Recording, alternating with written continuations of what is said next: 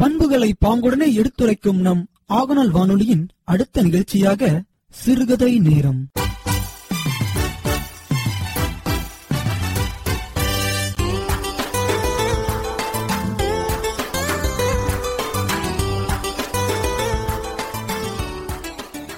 அறத்தை காணா அறிவே மரமாம்.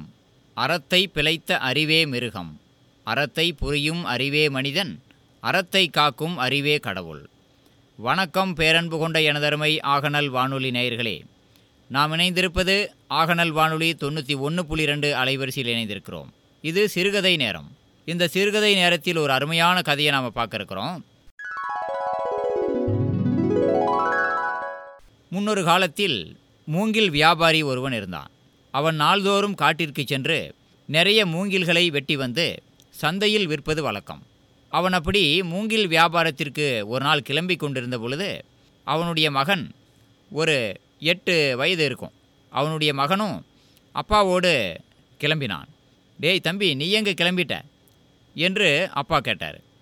அதற்கு அந்த பையன் அப்பா நானும் உங்களோடு இன்னைக்கு காட்டுக்கு வரேன். உங்களுக்கு உதவியாக இருக்கிறேன் என்று சொன்னான். அப்பாவும் சரி வா என்று அவனை அழைத்து கொண்டு காட்டிற்கு சென்றார். காட்டிற்கு சென்று வழக்கம் போல மூங்கில்களை ஒரு ஆற்றோரமாக ஒரு காட்டாறு ஒன்று ஓடிக்கொண்டிருந்தது.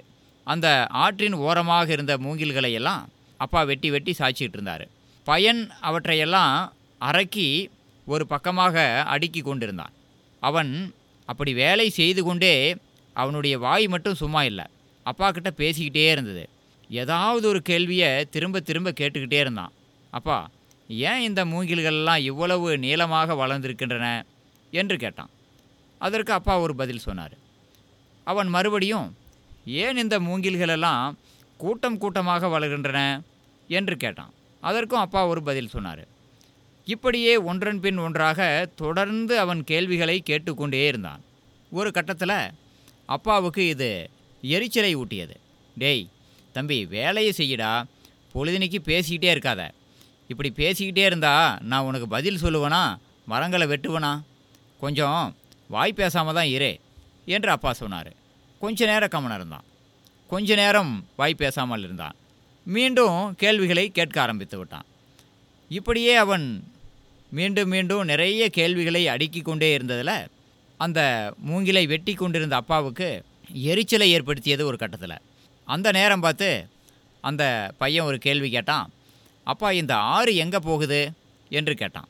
அப்பா எரிச்சலோடு சொன்னார் இது நம்ம வீட்டுக்கு தான் போகுது என்று சொன்னார். அதன் பிறகு அப்பா நிறைய மூங்கில்களை வெட்டி கொண்டே இருந்தார். மகனும் அவற்றையெல்லாம் அரக்கி அரக்கி எடுத்து போட்டுக்கொண்டே இருந்தான். இறுதியாக அனைத்து மூங்கில்களையும் வெட்டிவிட்ட பிறகு அப்பா மெதுவாக திரும்பி என்னப்பா எல்லாத்தையும் அரைக்கிட்டியா எங்கே போட்டிருக்க மூங்கில்களையெல்லாம்? என்று கேட்டார். அதுக்கு அந்த பையன் சொன்னான் அப்பா நான் எல்லாத்தையும் ஆற்றுல எடுத்து போட்டேன்பா என்று சொன்னான். அடப்பாவி! எதுக்குடா இவ்வளோ கஷ்டப்பட்டு வெட்டிய மூங்கில்களையெல்லாம் ஆற்றுல எடுத்து போட்ட? என்று அப்பா கேட்டார். அப்பா நீங்கள் தானே சொன்னீங்க இந்த ஆறு நம்முடைய வீட்டுக்கு போகுதுன்னு. அதனால தான் ஆற்றுல எடுத்து போட்டேன்.